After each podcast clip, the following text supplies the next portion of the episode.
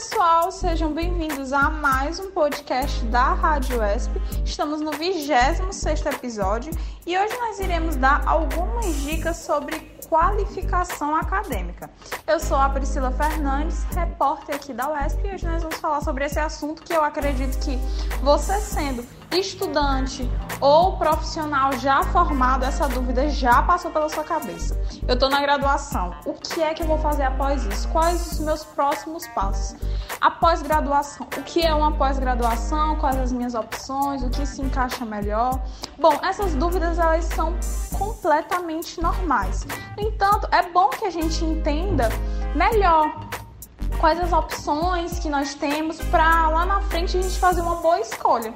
E quem vai ajudar a gente é o professor doutor Orlando Berti, do curso de jornalismo, membro do Comitê Institucional do Programa de Bolsas de Iniciação Científica e de Inovação Tecnológica da UESP, membro do Comitê de Governança de Tecnologia da Informação e da Comunicação da UESP e autor do livro Como Passar em um Mestrado um guia para você compreender, fazer e passar nas seleções de mestrado no Brasil. Bom, professor, vem aí com essa bagagem, né? Eu queria agradecer muito pela sua disponibilidade. Professor, sinta-se à vontade para expor suas opiniões e eu já vou logo dando início às perguntas. Bom, a qualificação acadêmica é considerada alta prioridade no processo de formação e vista como um diferencial. Quais os primeiros passos que devemos seguir? Olá, Priscila. Olá, queridas e queridos ouvintes da Rádio ESP. É uma honra mais uma vez estar aqui com vocês, de sempre poder debater o conhecimento. A qualificação ela é prioritária sim em todas, todos os sentidos na contemporaneidade, porque a gente vive na sociedade da informação e do conhecimento e é uma das grandes moedas de troca, é um dos grandes Qs, é um dos grandes diferenciais. É quem tem esse conhecimento tem mais acesso aos bens de produção, consequentemente pode vendê-los de uma forma, vendê-los e socializá-los de uma forma mais eficaz. Então, um dos grandes Qs da gente estar tá se qualificando, da gente estar tá evoluindo, da gente estar tá buscando novos cursos, da gente estar buscando sempre essa evolução no sentido do que nós estudamos no ensino primário, no ensino médio, no ensino superior, e a pós-graduação é importante justamente nesse sentido, de trazer atualizações, de trazer evoluções do que nós estudamos anteriormente, principalmente para que sirva para a nossa felicidade pessoal, para a nossa felicidade profissional e também e naturalmente para que possamos ganhar mais. Professor, existem vários tipos de pós-graduação, especialização, cursos de MBA, mestrado, doutorado e até mesmo pós-doutorado, né? De uma forma geral, qual a importância de ter uma pós-graduação na sua carreira? Já foi comprovado que quem tem mestrado tem a possibilidade, né, não é a garantia, mas a possibilidade de ter um salário duas vezes mais de quem não tem. E quem tem doutorado tem um salário até quatro vezes mais de quem não tem mestrado. Ou seja, quando você vai para a pós-graduação estrito senso, né, que é são os tipos de pós-graduação que abarcam os mestrados e doutorados, você tem uma possibilidade maior, não só no serviço público, não só no serviço acadêmico, mas hoje há uma valorização gigantesca em vários setores, principalmente na, na questão do e-commerce, na questão dos que, do que envolve as tecnologias atuais, desses cursos de atualização que te coloca uma maior interação acadêmica e uma maior interação profissional. O pós-doutorado ele vem depois. O pós-doutorado ele é um estágio, geralmente com uma maior maturidade acadêmica. E lembrando que fazer mestrado e fazer doutorado hoje no Brasil não é necessariamente só para quem for dar aula. A pesquisa hoje, um médico pesquisa, um jornalista pesquisa, uma, um vendedor pesquisa. Então, quando você entende os meandros da, desse mundo da pesquisa, que é o que mestre, os mestrados e doutorados vão proporcionar, você está numa interação gigantesca com as atualidades contemporâneas. Todas essas modalidades de pós-graduação exigem muita pesquisa e uma boa orientação. Como escolher a linha de pesquisa e a instituição que eu vou cursar? Excelente pergunta. É, hoje não vá pela moda, não vá porque o seu amigo, a sua amiga está fazendo, vá em, em, relação aos teus sonhos, em relação ao que, ao, ao que você almeja profissionalmente, pessoalmente, academicamente e também financeiramente. Então, a boa escolha está principalmente no programa que possa te trazer melhores evoluções pessoais, profissionais, acadêmicas e financeiras, e principalmente na questão da boa orientação de uma pessoa que possa te acompanhar verdadeiramente. Como é que a gente sabe isso? Investigar os currículos dos professores, conversar com os colegas que já estão fazendo esses programas de pós-graduação, entender através do currículo Lattes desses professores, desses grupos de pesquisa que eles fazem parte, se realmente casam com as áreas que a gente está pesquisando ou que você pretende pesquisar.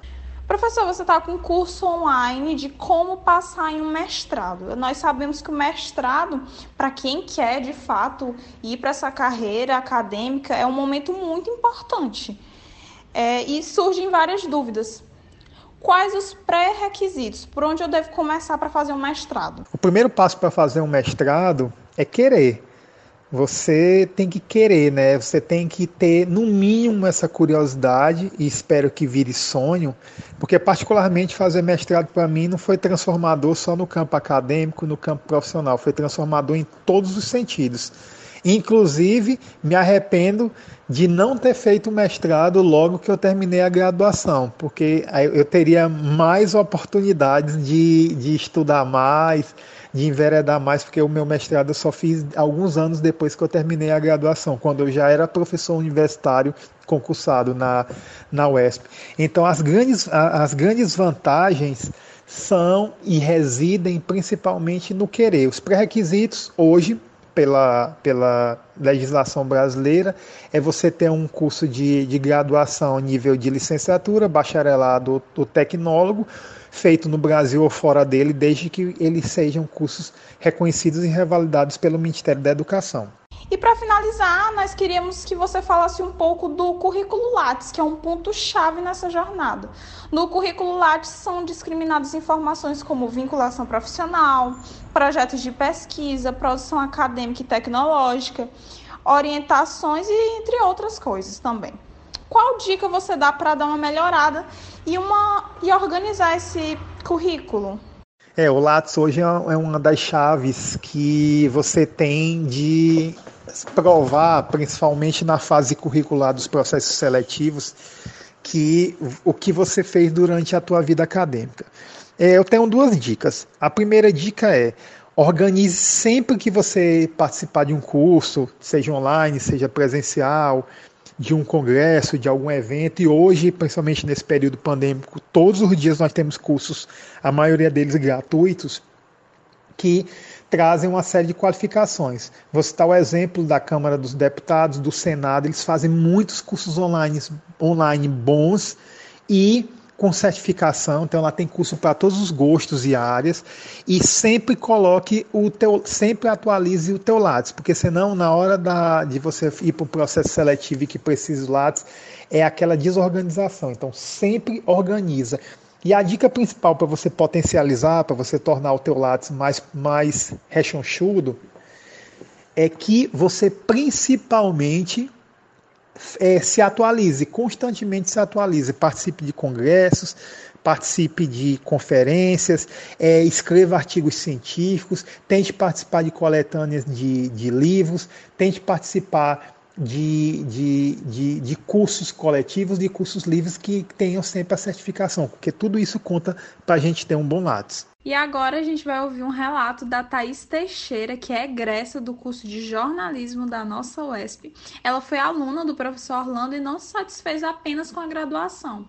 Hoje ela é doutora em estudos da mídia pelo programa de pós-graduação em estudos da mídia da Universidade Federal do Rio Grande do Norte e atualmente ela vive nos Pampas Argentinos, onde ela participa como co-diretora do projeto 2 de extensão e intervenção de, em comunicação e saúde coletiva na Universidade Nacional de La Pampa e foi lá onde ela conseguiu expandir seus horizontes através da pesquisa e da qualificação acadêmica. Olá, Priscila. Olá, ouvintes da Rádio UESP. Quem fala é Thaís Teixeira, eu sou egressa da UESP do curso de jornalismo que eu ingressei em 2006 como estudante. Hoje eu vivo na Argentina, na cidade de Santa Rosa, região patagônica já.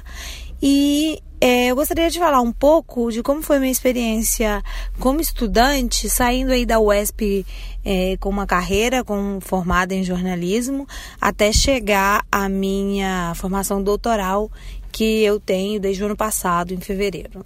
Bom, eu comecei o curso de jornalismo, é, como um bom estudante de jornalismo, eu tinha um sonho de trabalhar no jornal impresso, que eu consegui efetivar.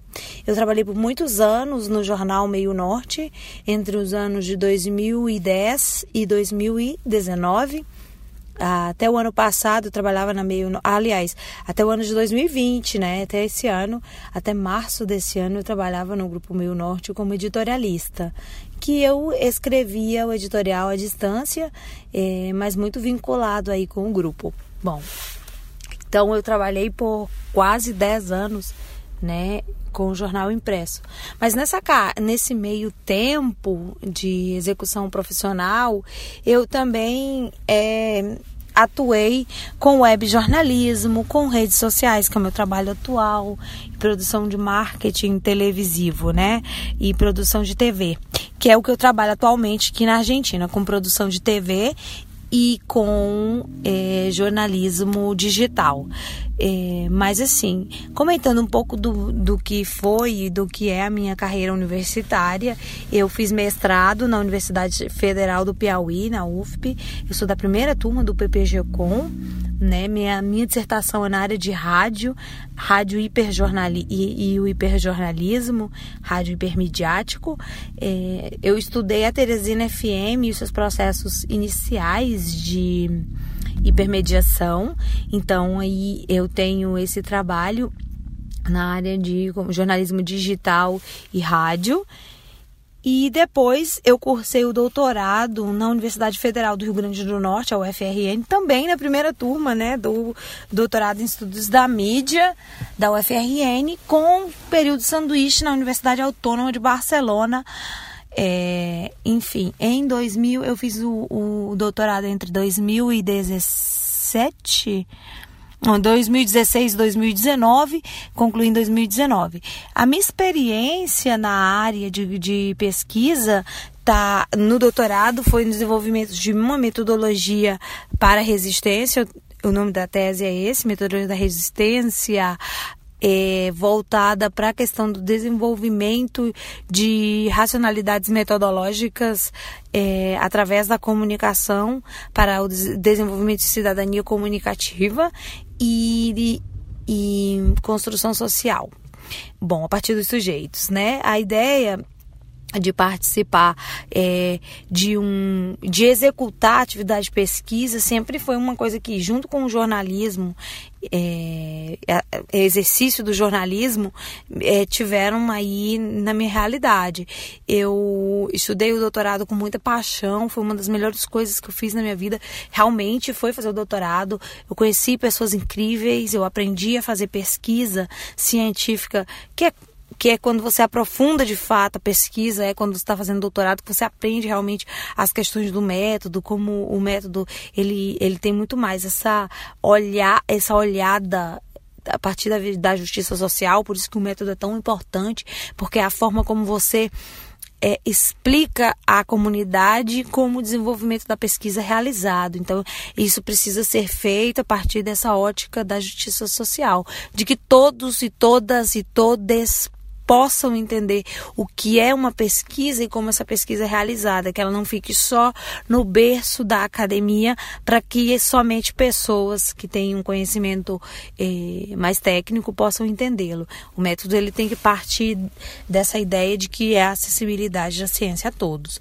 Bom, então eu estudei o doutorado, saindo aí da UESP, no curso de jornalismo de Teresina, eu sou a primeira pessoa que saí egressa da UESP até o título de doutora, né, da área de jornalismo, e é interessante porque, assim, quando eu estudava, parecia que é, fazer doutorado era uma coisa de outro mundo. E hoje eu sou doutora há mais de um ano e a gente está aí com um sonho realizado dentro de um âmbito que é cada vez mais difícil, que é um âmbito muito complexo, mas que eu acho ciência desafiadora e eu acho necessária também para o exercício profissional. A gente precisa entender os processos científicos para produzir um jornalismo cada vez melhor, cada vez é, mais é, voltado para as pessoas, para as pessoas e, e principalmente no momento onde, por exemplo, notícias falsas se tornam o berço né, de, da, da, criação de um ecossistema de desinformação.